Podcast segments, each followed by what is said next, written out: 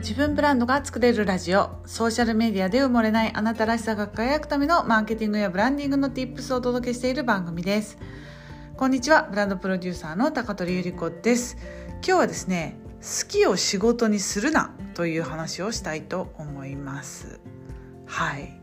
まあさちょっとちょっとその前にあの愚痴ってもいい？ここで。そう今日さあの10月は火曜日かな？水曜日か。水曜日。なんですけどなぜかなんかみんなあのめっちゃピリピリしてるんだけど大丈夫？なんかそういう日だったっけっていうふうに思うぐらいなんか会う人会う人みんななんかピリピリカリカリしててなんか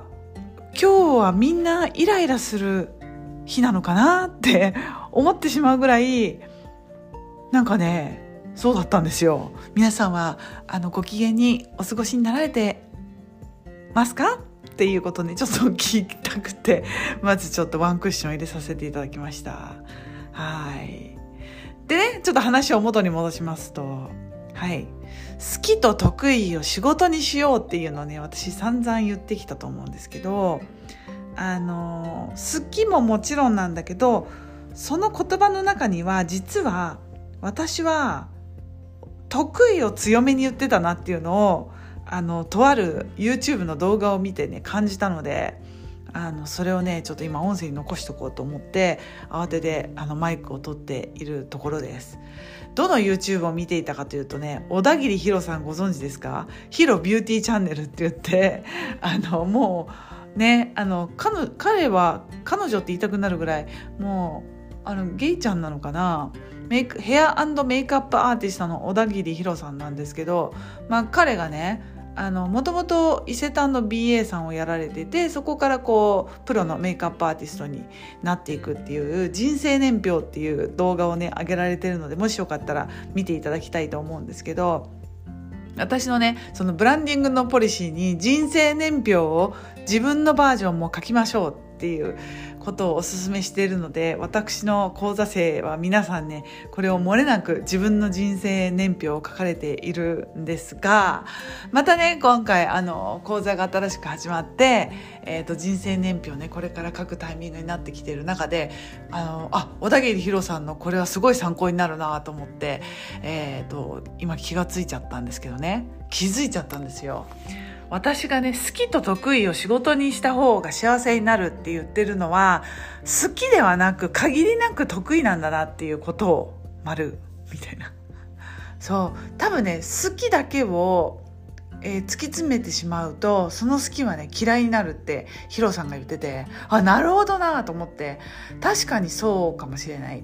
あのきっとね自分が頭の中で好きって思ってることとか心の中で好きで思っていることこれをお金として稼ごうと思った時にきっとねあのねばならないやらなければならないっていうプレッシャーがかかると好きっていうのは形が変わっていくなっていうふうに思ったんですよね。うん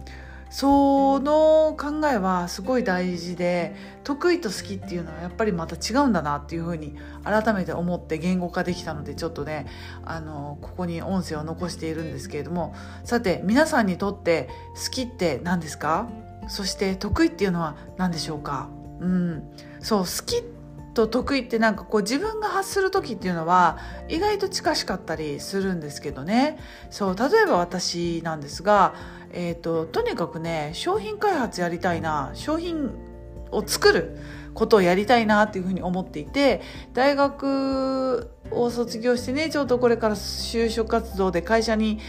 えー、入らなければいけなくなった年頃の時に初めてああ自分は何がしたいのかなってみんな思うと思うんですよねそこでもね。棚卸しをしてこうねあの自分の強み弱みとか分析したことがある方もいらっしゃると思うんですけど、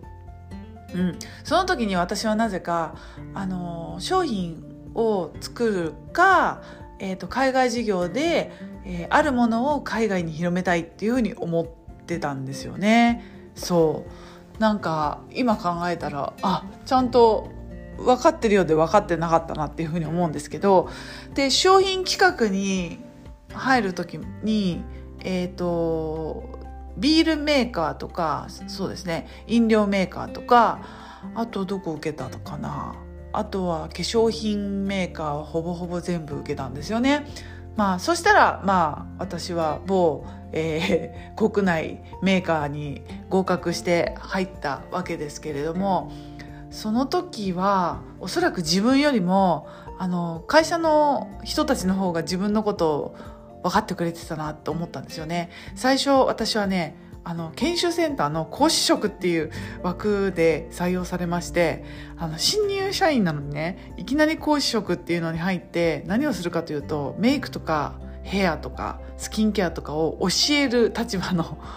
あのポジションにつくっていうねでこのポジションっていうのはやっぱりねもう20年以上やってるベテランさんばっかりが集まるところで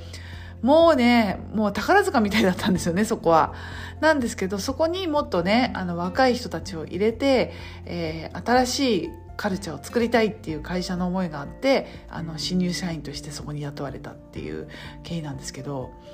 私はね商品開発やりたかったのになぜこの人の前でしゃべる、えー、職をねあのやらなきゃいけないんだっていうことでなんか2年間ちょっとあのひねくれた 新入社員を送って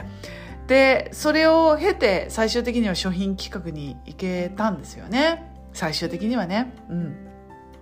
なんですが、まあ、そこで思ったのは私は化粧品が好きかっていうと、まあ、面接ではね化粧品が大好きでとかって言うんだけど実はそこまで好きじゃなかったんですよね。後から思い返せば。うん、だし、えー、今はプロデュースという仕事をやれているのは私はね1からを10 1を10とか100とか1000とかそういうふうにこう膨らますことがとっても得意なんですけどゼロから何かを生み出すっていうのはやっぱりね苦しかっ